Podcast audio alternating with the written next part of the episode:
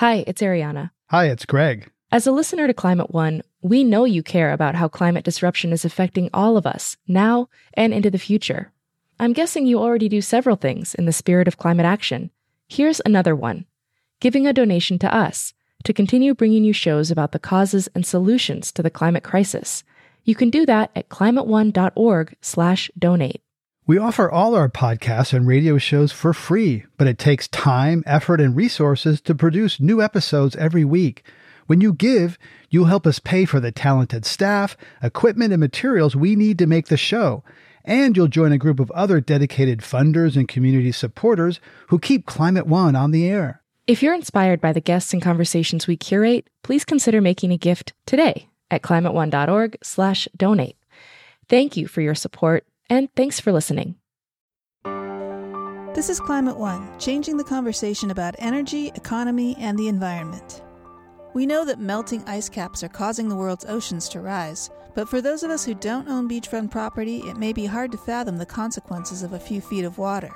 Recent extreme weather events like Sandy, Harvey, and Irma have given some U.S. cities a hint of what might be in store. One way to think about this is as a kind of dress rehearsal for sea level rise.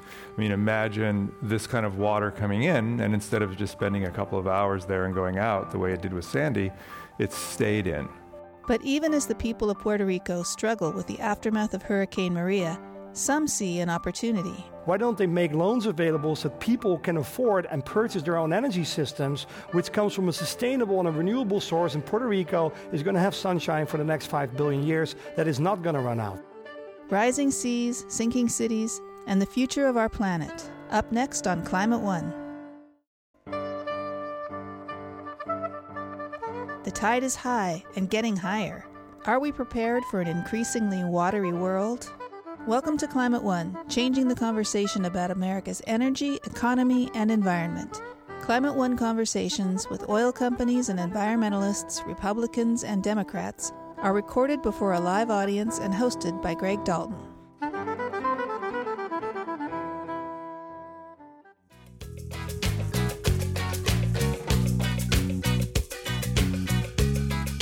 Jeff Goodell's new book on sea level rise is titled The Water Will Come but according to experts, it's already here. Oceans have risen by 6 to 8 inches in recent decades. By some estimates, our seas could rise between 3 and 8 feet by the end of this century, threatening hundreds of coastal cities and potentially wiping out entire island nations.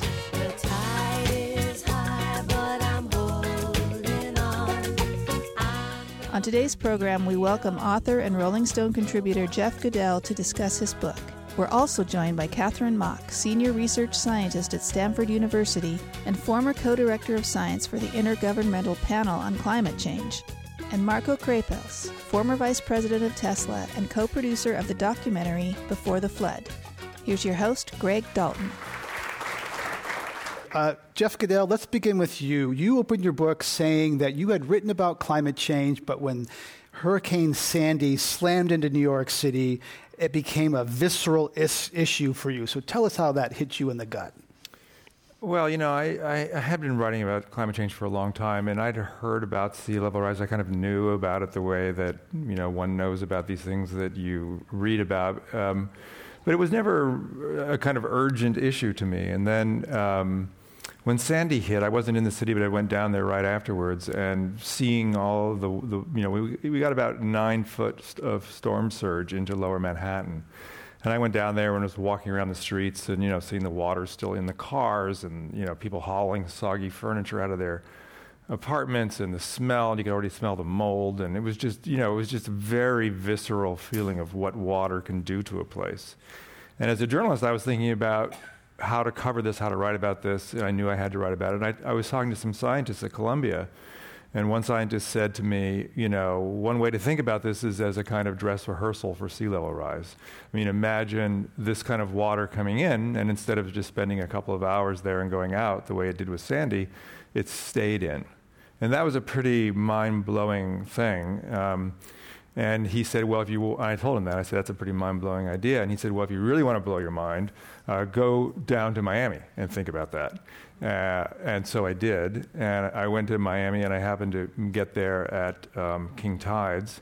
which is the annual high tide for uh, the region. And I was walking through three feet of water in Miami Beach on just a regular king tide kind of day. And I thought about it for a few minutes, literally, and you realize that you know most of Miami-Dade County is six feet above the sea. It's built on a kind of porous limestone, making it very difficult to build any kind of walls. And I realized that Miami was uh, a city in big, big trouble. Um, and that was sort of where the book began, right there. Katharine Mach, what can science tell us about how fast this sea level rise will happen? Because a lot of people think of sea level rise as like this very slow moving thing that'll be a problem for my grandkids. But what do we know about Antarctica and Greenland, how fast it will happen? Before we jump to how fast it might happen, I might just say that it's already happening. And mm-hmm. Superstorm Sandy, when it struck New York City in October of 2012, hit shore on top of one foot of sea level rise. And the key question of when we think about what's happened to date versus what might happen into the future is that there are different processes at play. So, warmer ocean takes up more space, and ice is melting from land and also from the ice sheets. But the really big question about risk is exactly how fast the ice sheets might collapse. So the West Antarctic and Greenland don't just melt on the surface, they flow through time. And what we're doing with our emissions of heat trapping gases is the amount of forcing that normally might happen between an interglacial and a glacial cycle. And they're incredibly important questions about how much faster those processes might play out over the next few decades and the next few centuries. Okay, so we're, so we're not sure. What, what, are the ranges for some place like, like California, the East Coast? What, what are we looking at by by a, a time frame? Give me a time frame when I think I'll be alive, and not 2100. Okay, so today there have been eight inches of sea level rise globally, US is pretty much at the global average. Uh, Alaska has more intensity because of the ice and permafrost, and the eastern seaboard is seeing a bit more than that. In the next 15 years, we might see another half foot of sea level rise, so a substantial increase in the rate at which the oceans are rising. Stepping through this century when uh, I guess I won't be alive in 2100, but the risk at that point is best estimates around one to four feet of sea level rise globally. But if the ice sheets move faster rather than slower, that upper bound could be up to eight feet at the global scale. Eight feet. Jeff Goodell, are we prepared, anywhere prepared for eight feet or even three feet?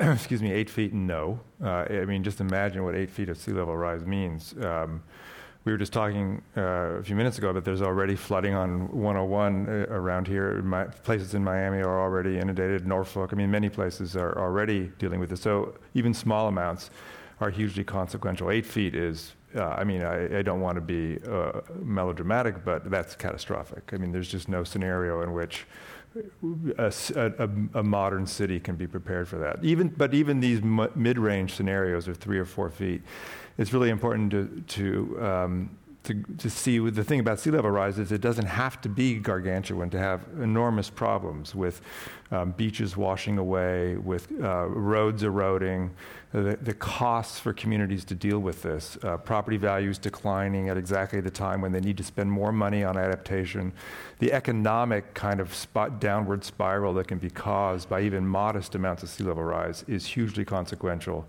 And will begin to play out long before these big numbers get hit. I mean, even in the next few decades, uh, even now we're seeing it in, in places in Florida where, you know, they're spending, instead of $10 million every two years to replenish the beaches, they're spending $50 million. And, you know, where's that money coming from? And every, every inch of sea level rise increases that erosion rate, increases the, the you know, washing away of, of roads and, and incursion into buildings and things like that. So it's, it's a uh, progressive problem. Sea level rise amplifies uh, big storms, hurricanes, cyclones. Uh, Katharine Mach, tell us about, we've been through Harvey, Irma, we talked about Sandy, also Maria. Uh, what is the, the climate connection with these, and, and what could we tell us about the intensity and uh, frequency in the future? Cyclones are complex phenomena in our climate system, so it helps to break it down to some simple ways of thinking about the connections between our emissions of heat trapping gases and how these events have become more intense in the North Atlantic and how they might continue to become more intense. So, first of all, when the ocean surface is warmer, and also when that warmer water goes deeper, you can drive the creation of more powerful storms. Second key feature is that a warmer atmosphere can hold more water, which means that it can come down in heavier rainfall events. And then the third point is where we were at the start is the fact that when waves are striking shore from a hurricane, oftentimes where you get the largest damages, those waves are striking shore on top of sea level rise, which is amplifying the risks. So more fuel in the air, more fuel in the water, bigger storms. We saw the rain bombs in Houston. Also, Puerto Rico's been devastated. Marco Krapels, you've been to Puerto Rico. Tell us how the devastation there can also be an opportunity. Yeah, we, we went to Puerto Rico with my foundation, Empowered by Light, and I mean, basically, Puerto Rico's being wiped out. There is no grid. That's an opportunity to rebuild uh, the grid for the future. And, and I, you know, I'm going to try to not be too, too much of a downer in, the, in this session. Um, um, you know, I just want to take a quick step back. Four years ago, when I was last with you on, on a panel like this, um, we, we didn't have electric cars on the road. Uh, solar uh, cost on a per panel basis is still 80 cents a watt. And uh, utility scale solar to develop costs about $1.50 a watt. Uh, today, four years later, uh, we've seen a lot of electric cars. Tesla's not the only one anymore, which is great. Uh, you know, every major car manufacturer, Mercedes, Audi, Volkswagen, everyone, uh, Volvo decided to phase out all uh, petrol cars by 2025. So we've seen in, in the last four years uh, electric cars really taking hold, um, and we're not dependent on one company anymore. We've seen the cost of solar drop by somewhere between 30 and 50 percent. Um, and uh, which means that in places like Puerto Rico, which are completely devastated, by the way, there is no grid. Every transformer is burned down, the poles are broken down, the utilities under FBI investigation. It is a complete disaster, which gives us a complete white canvas to rebuild the infrastructure that we need, which is about empowering people to make their own energy, to store it, to use what they need, and to sell what they don't need, and to create microgrids that are powered by renewable energy. And instead of the federal government sending more money to buy more diesel, which is going to run out, why don't they make loans available so that people can afford and purchase their own energy systems, which comes from a sustainable and a renewable source? And Puerto Rico is going to have sunshine for the next five billion years that is not going to run out. So I think there is, an, you know, there, there's a lot of negative news out there. But there's also an opportunity with the technologies that we have available today that are affordable, they're cheaper than diesel, guaranteed, to basically incubate a model for the future. Jeff Goodell, there's a lot of inertia to uh, rebuild the way, communities the way they were after a devastating, you know, Sandy. People want to rebuild the Jersey Shore. I just want my home to be the way it was. I want my life back. What are some of the inertia to rebuild the way it was, and what are some of the forces to rebuild smarter, differently, like Marco Krapels just outlined? Um, before we, I answer that, I wanted to say one thing that's really important. What Mark was talking about is, is you know how we move quickly towards renewable energy and cut carbon emissions is incredibly important. But I think there's a big fallacy out there that if we move quickly enough, we can stop sea level rise and that we can eliminate this problem. And it's just a, a question of how fast we move to renewable power. That's not the case. no matter how fast we move to renewable power, we're still going to have sea level rise. We can change the trajectory of it, we can change the ultimate height of it, but we still have to have this conversation about dealing with it because we're already too far down that path. We're already uh, have enough heat built up in the oceans and things that we're going to see uh, these rising seas. But that doesn't mean, again, to underscore that we don't have to cut carbon emissions as quickly as possible for a lot of reasons. But I think that there's a fallacy that we can kind of fix this in a, in a straightforward way, and it's it's not true. You slam on the brakes on a super tanker, that super tanker keeps exactly. moving for a while. Exactly. Okay. All right. So about about the rebuilding, I mean, you know, there's tremendous inertia in these coastal communities after a, a, a big storm, especially when you have uh, you know a Trump administration uh, to rebuild it the same way. The contractors come in, and they're not like Marco, who are you know brilliant people who are thinking in a profound way about these risks and want to really use this as an opportunity to change the you know the world. Many people who rebuild after storms are people who see this as an opportunity to make a buck, and that's a whole different scenario.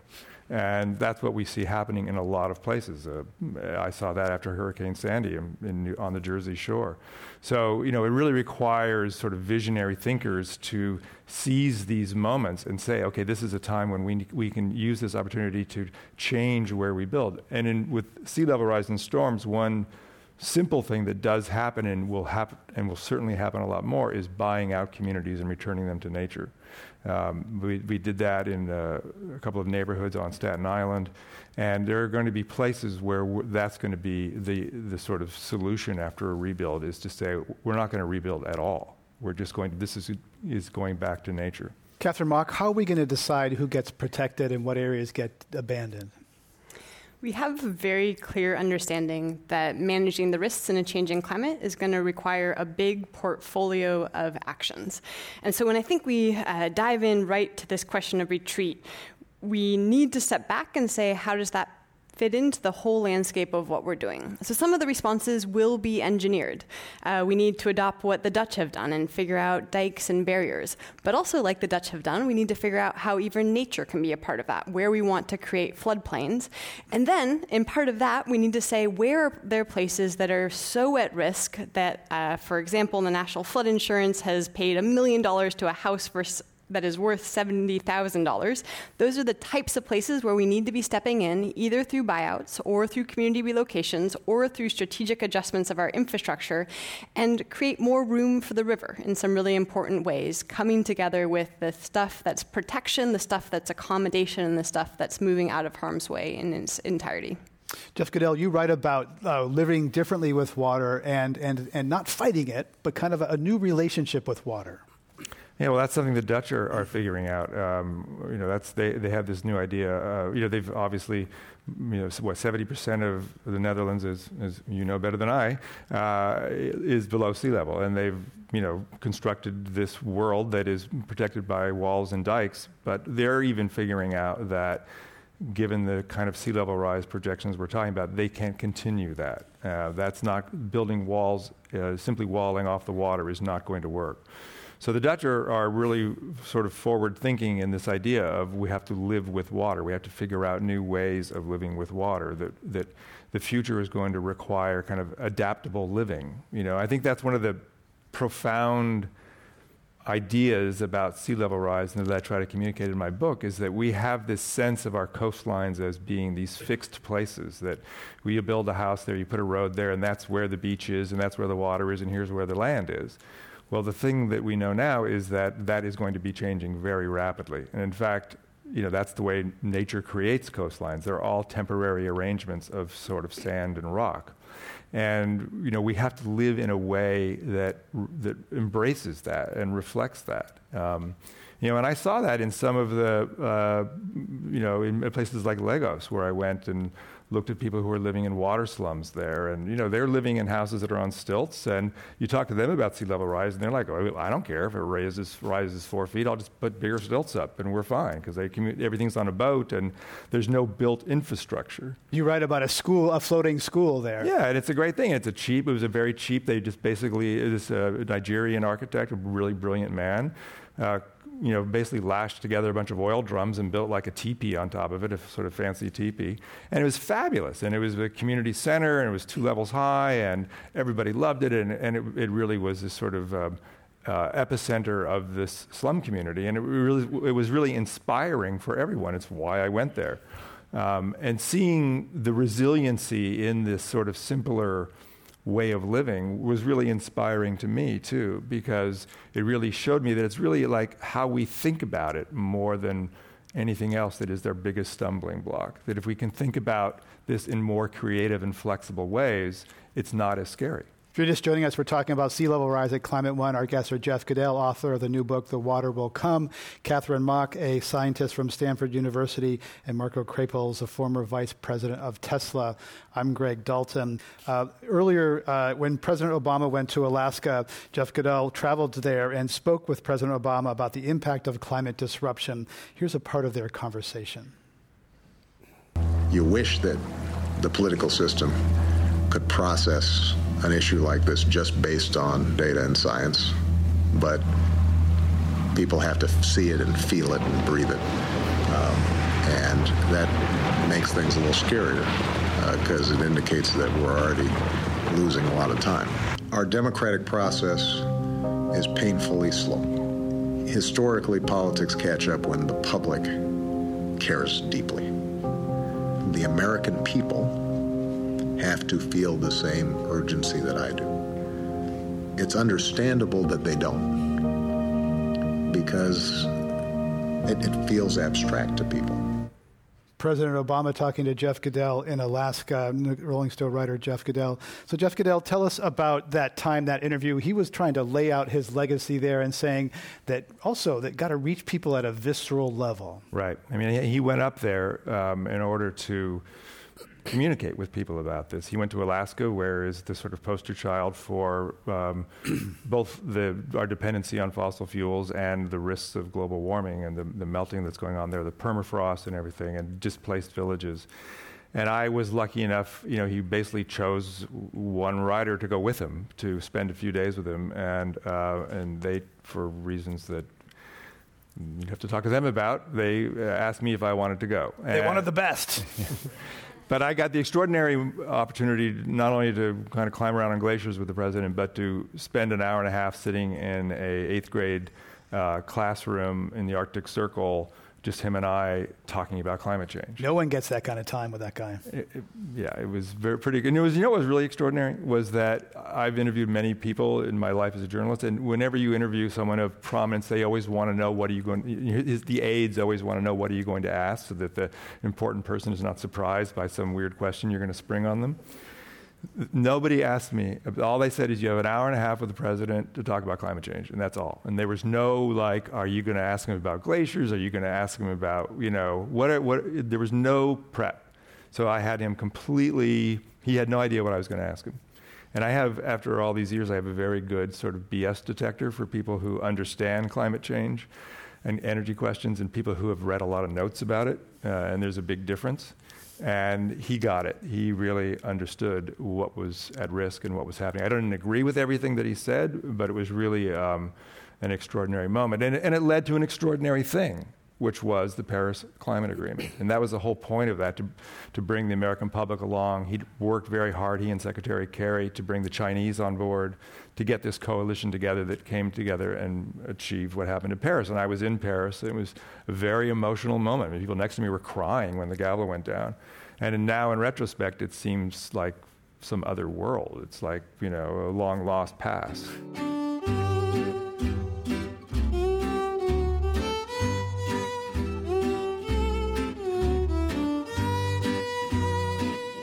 This is Climate One.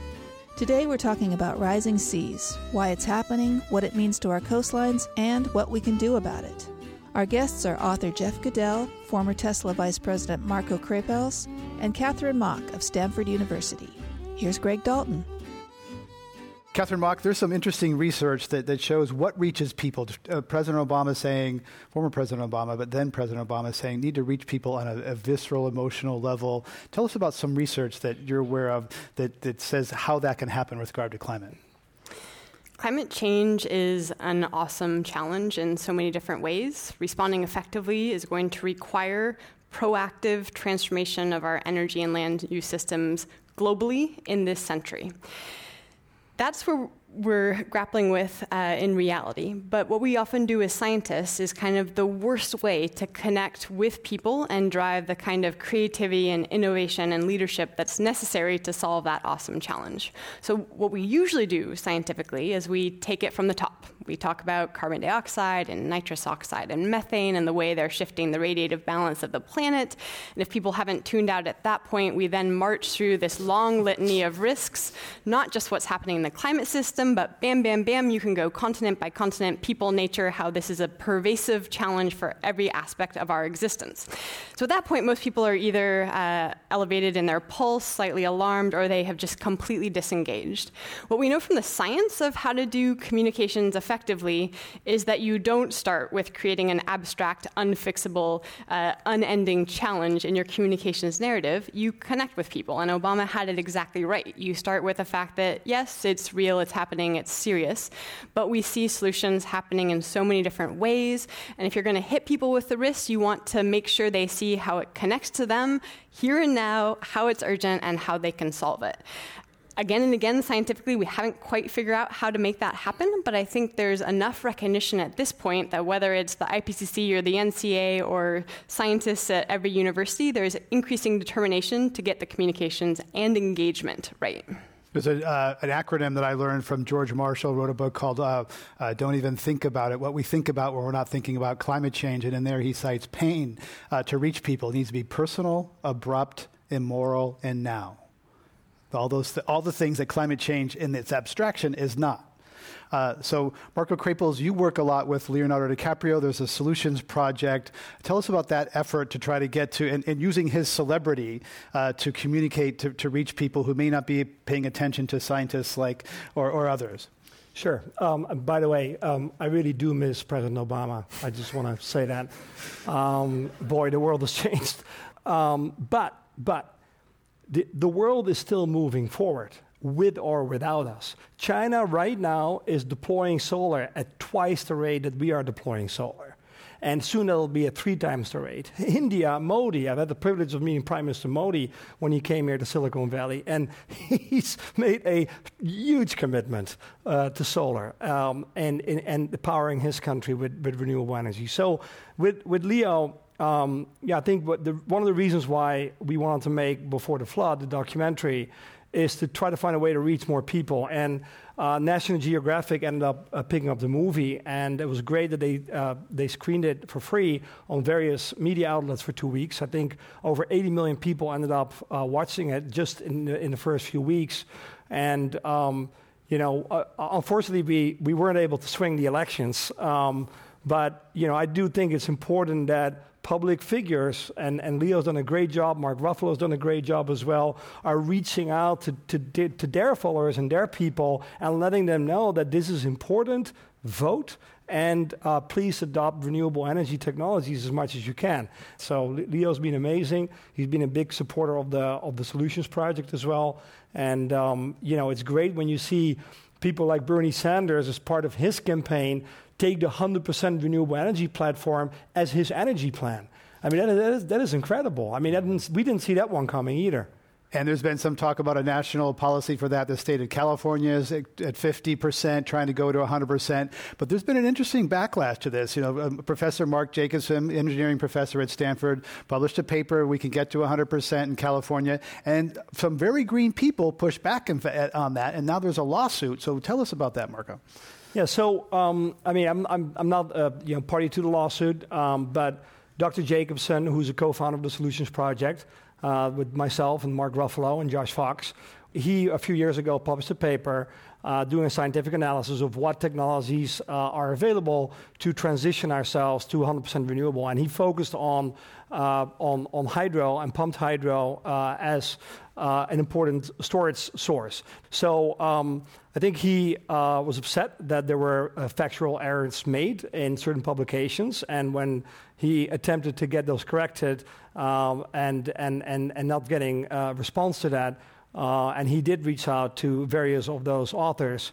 And um, if he, he, didn't get a response, so I think he uh, decided to file a lawsuit to get their attention. And so, um, you know, the good news is is that um, there are many other technologies available today to store energy. I mean, the cost of batteries has dropped over 50% in the last four years. So we're not necessarily dependent on uh, stored hydro or pumped hydro using a lot of turbines uh, to create that energy during peak hours. The beautiful thing about renewable energy is you can harvest the sun, you can harvest the wind and create cheap energy. The problem is that's intermittent. It's only during certain parts of the day.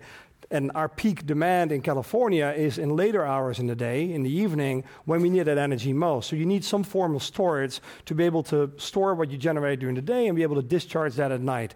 The good news is, is that uh, batteries are there. There is a reason why companies like Tesla are building massive storage projects coupled to solar, coupled to wind uh, in parts of the world, uh, not because people think it's the right thing to do, it's because it's cheaper than any other source of energy. And so I think the good news for Dr. Jacobson and any other scientist looking at how we transition to 100% renewable is that there are other forms of storage that are available, that are economically feasible, that can be integrated with intermittent sources of renewable energy like wind and solar to get us to 100% renewable. And I really hope that SB 100, the California effort that's underway to get ourselves to 100% renewable energy faster, uh, gets passed next year.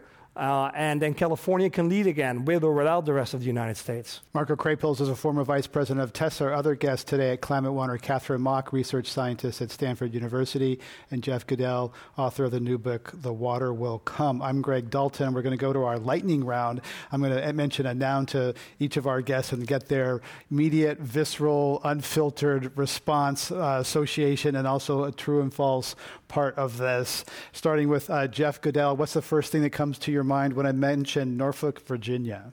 Um, sunken ships. Marco Krapels, Warren Buffett. Nevada. Katharine Mach, President Trump's science advisor. What science advisor? He, he does not have one.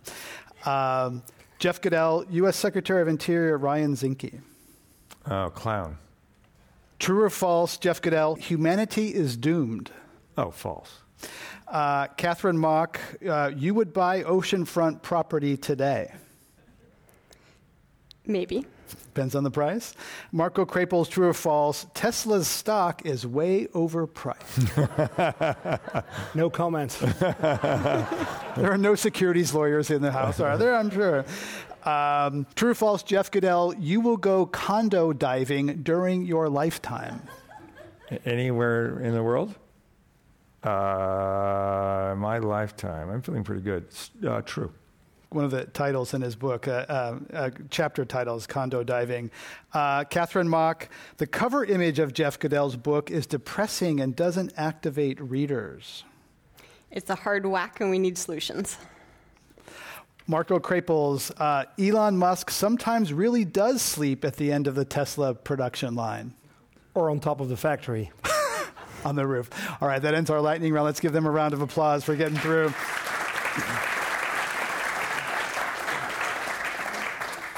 Uh, Jeff Goodell, where are you traveled around lots of different places? Uh, where are some model cities? Who's getting it right? Who's who's really kind of starting to build this new future with water that, that we're looking at? That's a hard question um, because there's no real simple answer. Uh, there's no one model place that's really figuring it out. I mean, Copenhagen's trying to do really interesting things with water squares. Uh, you know, these building these squares in the center of the city that that, that are you know, like of double as uh, reservoirs when there's big rain events. Um, you have places like um, the Netherlands that are doing interesting things with moving rivers around. Uh, but I actually think that um, New York is is really thinking deeply about this, and um, you know, obviously they have the advantage, if you will, of uh, just being wiped out uh, with Hurricane Sandy, and so that inspired a lot of thinking. And they got money for this redesign thing called Re- uh, Rebuild by Design, where they brought, had a, a, competition with a bunch of architects and urban planners, and some really innovative things have come out of that.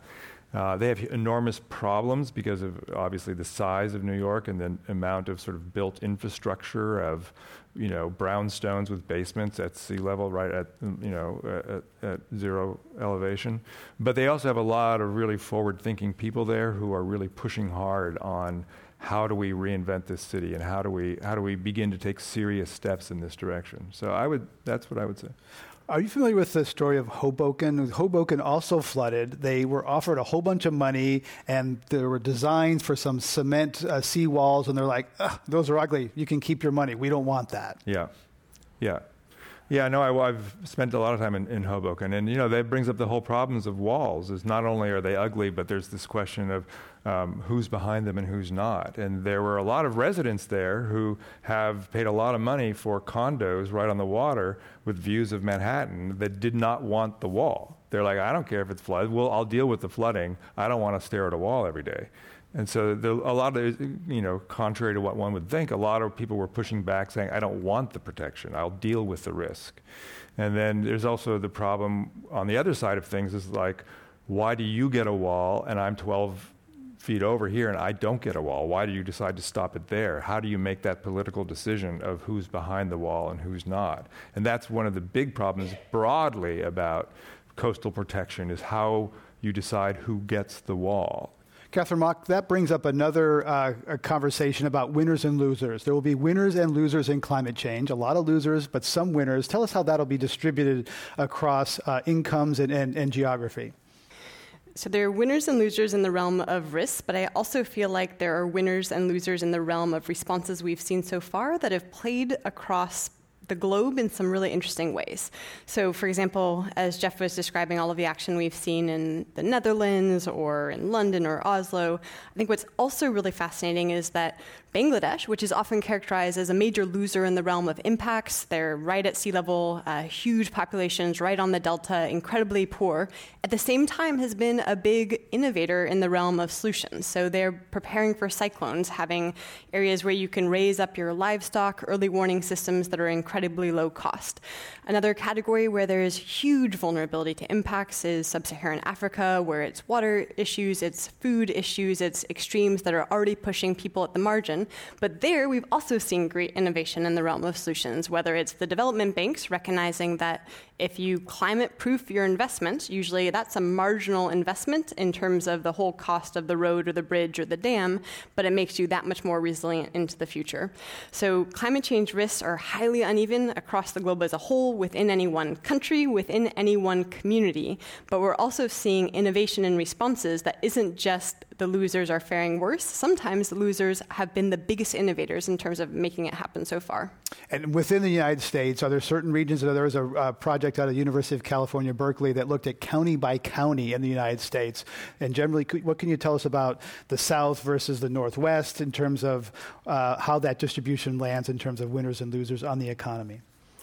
Just about every community in the US has experienced climate change impacts to date, but I think a really key point is that they've been different in different places. So in the Northeast, there's been a, a substantial increase in the amount of rain falling in heavy downpour events. Uh, here in California, we've been thinking about drought. Agriculture plays out differently, where there are areas that actually have cooled in some cases at the same time that we've seen declines in productivity. So, really, adaptation in many ways, or preparing for the risks that are in the pipeline, means that we need to consider the broad scale trends at the globe as a whole, for the US as a whole. But becoming prepared oftentimes means saying, right here for us in the San Francisco Bay Area or California or the Southwest, step to any region, the portfolio of risks is different, as well as the menu of response options. Jeff Goodell, you write about St. Augustine and New Orleans, uh, both with mayors who wanted their communities to be uh, removed from maps, flood maps, so that their uh, constituents could pay lower flood insurance premiums, which is kind of increasing their risk, uh, reducing their protection, but it's responding to short term political pressure that seems logical, I guess. Yeah, I mean, uh, you know, the, I was had the amazing experience of being in St. Augustine when Hurricane Matthew hit, and was there watching the water like come into the streets, and I was like, you know, being kind of actually stupid and risking. We shouldn't have been out, but but I was because I was like, this is my moment, you know. I mean, this is what I write about. I, I need to be. You want to be uh, a storm chaser on exactly, the Weather Channel, yeah. exactly i'm sending little videos of my kids. Look at the water, kids. Um, uh, but I was there, and and it just so happened that I had been looking at the flood maps for St. Augustine you know, a few weeks before, and not knowing that that was going to be inundated. And I was standing on a, in, a, in a street and I could see the water going over the hood of a Mercedes. And I looked at the flood maps, and this had just been removed from the flood zone. This exact block had just been removed from the flood zone where the water was so deep that it was going over the hood of a Mercedes. I mean, these flood maps are uh, the whole flood uh, flood protection program is a big disaster, as it's been in the front page of the Times, and John Oliver did a great segment on it the other night, also. Um, but one of the fundamental reasons is these flood maps are completely out of date. Um, they're and they're you know if they're they're prone to political pressure, so you know, if you don't, because if you're in a higher risk flood zone, you have to pay higher rates. And so a way to lower your rates is to call your congressman and just say, I don't like being in this zone, you know, get me out of it. And if your congressman is Chuck Schumer, or if your congressman is someone with some power, um, you know, you can get that will happen. And it literally gets these flood maps get re- rewritten. And the other big problem is they're not forward looking at all. There's no calculation for sea level rise, for future flooding. And so you have this you know, um, uh, government program that is essentially encouraging people to rebuild in areas that are hugely at risk and is doing a very poor job of what I think is the most important thing to happen here, which is to make risk transparent, to make pe- allow people the tools to see what these risks that they're running really are, because people don't know. and people have their entire homes. Uh, you know, their their life savings in their homes, and they're building and living in areas that are really going to only decline in value. Jeff Goodell's new book is The Water Will Come Rising Seas, Sinking Cities, and the Remaking of the Civilized World. This is Climate One, changing the conversation about America's energy, economy, and environment.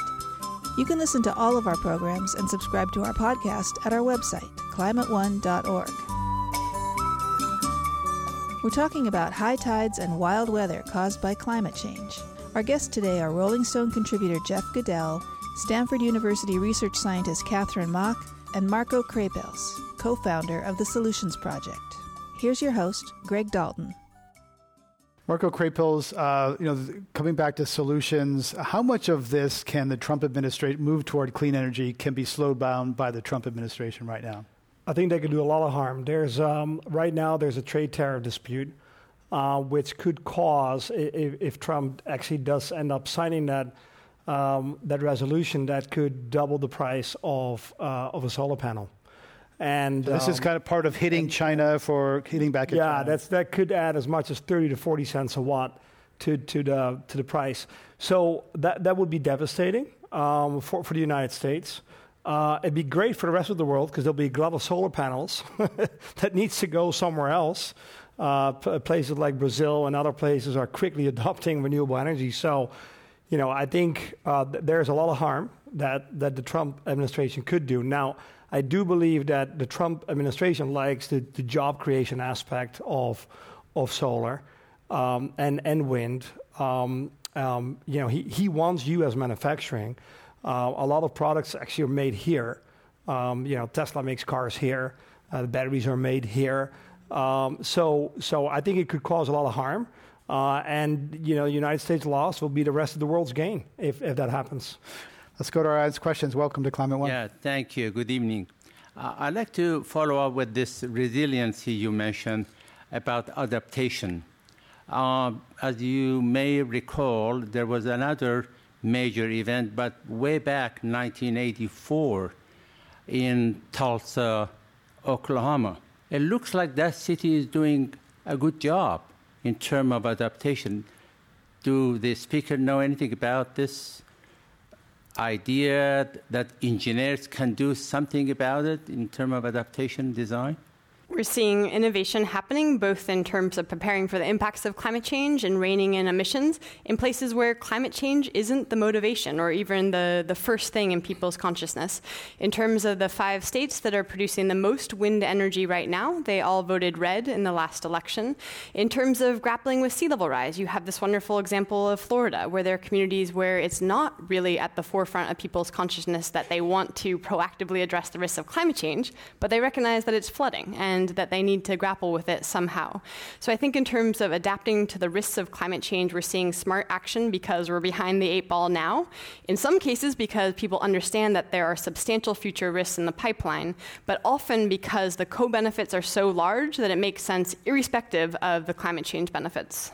There, there, are, there are dozens Marco. and dozens of cities in the United States in spite of the US as a country pulling out of the Paris Agreement, there are, I think it's in a couple hundred now, cities, and these are some of them are real big cities that have committed to transitioning to 100% renewable energy because they think that's in the best interest of their citizens. So um, this, this is definitely happening. And if I can just add, you know, a good example also is the military. I mean, the military is obviously. Um, hardly you know tree hugger lefties, um, and I spent a lot of time at naval bases and stuff, and they totally get it, um, and they're doing you know all kinds of things to prepare for this changing world. Um, unfortunately, they have to do it under the guise of uh, not talking about it because if they if they say they're doing something for climate change, then it gets zeroed out of the Pentagon budget. Um, so they make up reasons that don't have anything to do with climate change to do what they need to do to do for, for climate change. So they're in this kind of double Navy Secretary under President Obama, Ray Mabus, was one of the most progressive people in U.S. government, I think, uh, in the entire Obama administration. Great Green Fleet, moving uh, ships to renewable energy, jet fighters running on biofuel, and electric solar power on bases.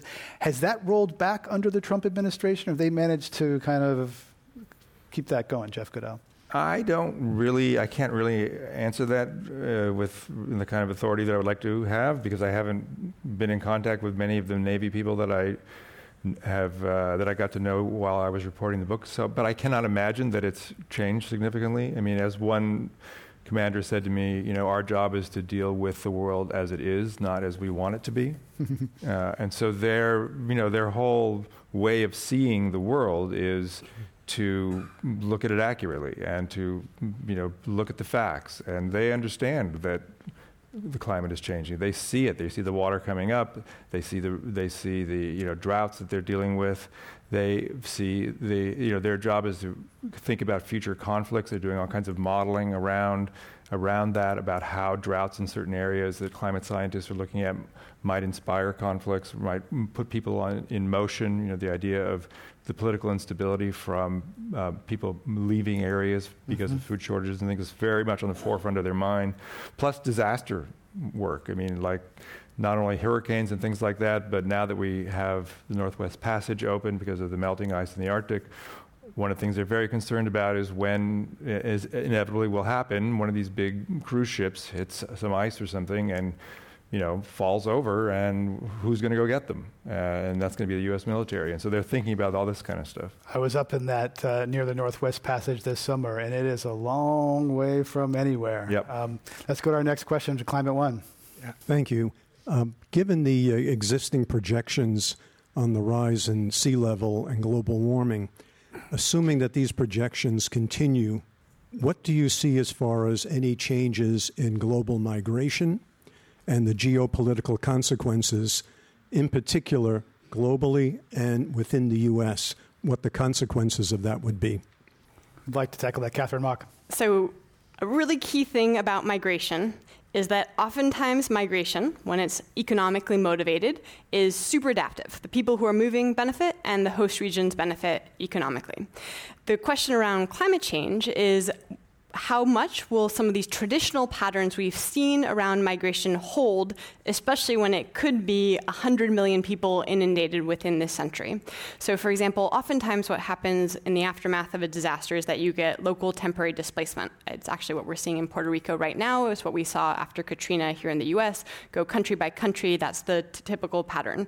Where it really comes up to the fore is well, will we get to the point where that's not just within country temporary displacement, but displacement that's spilling across national borders in ways that the international governance systems just can't handle. So there may be something there in terms of missing institutions where what we have in place right now for migration and refugees may s- simply be uh, incapacitated due to volume, depending on how some of these disruptive events play out, in particular in the realm of extremes. Let's go to our last question. Welcome to Climate One. Hi, um, I am a um, volunteer for the Climate Reality Project and for 350 Bay Area, and so I speak in the community. And um, it's a different group than is here. So I grapple a lot with how to approach the issue, and it kind of depends on what study I just read, right? So, and so I have a talk tomorrow night to a group, and I'm still grappling with what is my feeling tone? What am I Am I optimistic? Am I really depressed about this? And do any of you have uh, suggestions for me as far how to approach this? Marco Krapels. So, yes, we are in deep trouble. Yeah. And it is your responsibility for having being the gift of life to do everything that you can in your power to slow down the negative change that we're going to be all experiencing. So, everything that you can do in your power, don't wait for some magic superman or superwoman to arrive because they're not coming it is your responsibility to do everything you can do in your power, which is, um, I mean, if you are a resident in California, next year is Jerry Brown's last year as governor. Inspire him to commit this state, the sixth largest economy in the world, to moving to 100% renewable energy. You know, we are voters. We can call our local councilmen, we can call our mayors, we can call our senators. Don't give up on being able to influence local politics, even though the national politics are a disaster. So, you know, yes, we're in trouble, but you have to do everything you can that's within your power. Yeah, I totally agree. Um, Katharine Mach, I think everyone who works in climate wrestles with this despair and hope, and they, we, we live in both places. Uh, I asked that of Steve Chu, and he said, "Yeah, I'm totally bipolar. You know, he's very optimistic and he's and sometimes very depressed. How do you personally manage that bipolarity?" the risks are really serious, but climate change responses are a way to build a better world, and that's the case of uh, clean energy technologies that are good for human health, livelihood, security, uh, air quality in every community throughout the country, and it's the case in terms of preparing for the impacts that we're going to have to grapple with no matter what, and uh, make sense in here in San Francisco, California, and U.S. as a whole. So, Jeff Goodell, how do you manage that yourself and, and dealing with people? Yeah, how do you connect with people and that hope, fear, tension? Uh, so I'm um, kind of uh, primitive about this. Um, you know, I think of myself as a journalist who's trying to tell a story and trying to tell the truth about things, and I don't spend a whole lot of time. Um, worrying about I want I want to effectively tell the truth that I that I best know and how that truth and that story is used and told.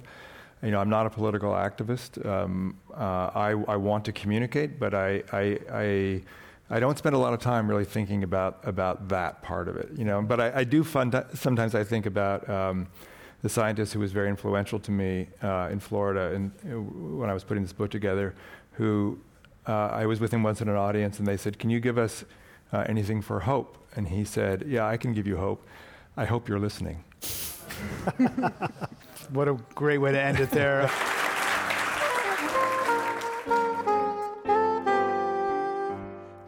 You've been listening to a Climate One discussion on rising seas and rising temperatures, how to find solutions, and where to look for hope. Our guests were Jeff Goodell, contributing editor at Rolling Stone and author of the new book, The Water Will Come Rising Seas, Sinking Cities, and the Remaking of the Civilized World. Marco Krapels, former vice president of Tesla and co founder of the Solutions Project, and Katharine Mach, senior research scientist at Stanford University and a former co director of science for the IPCC. Podcasts of this and other Climate One shows are available wherever you podcast and on our website, climateone.org. Please leave us a comment. We'd love to know what you think about our conversations on energy, food, water, and more. Climate One is a special project of the Commonwealth Club of California. Kelly Pennington directs our audience engagement. Carlos Manuel is our producer. The audio engineer is William Bloom. Annie Chelsea and Devin Strolovich are the editors. I'm Greg Dalton, the executive producer and host. The Commonwealth Club CEO is Dr. Gloria Duffy. Join us next time for a conversation about America's energy, economy, and environment. Climate One is produced in association with KQED Public Radio.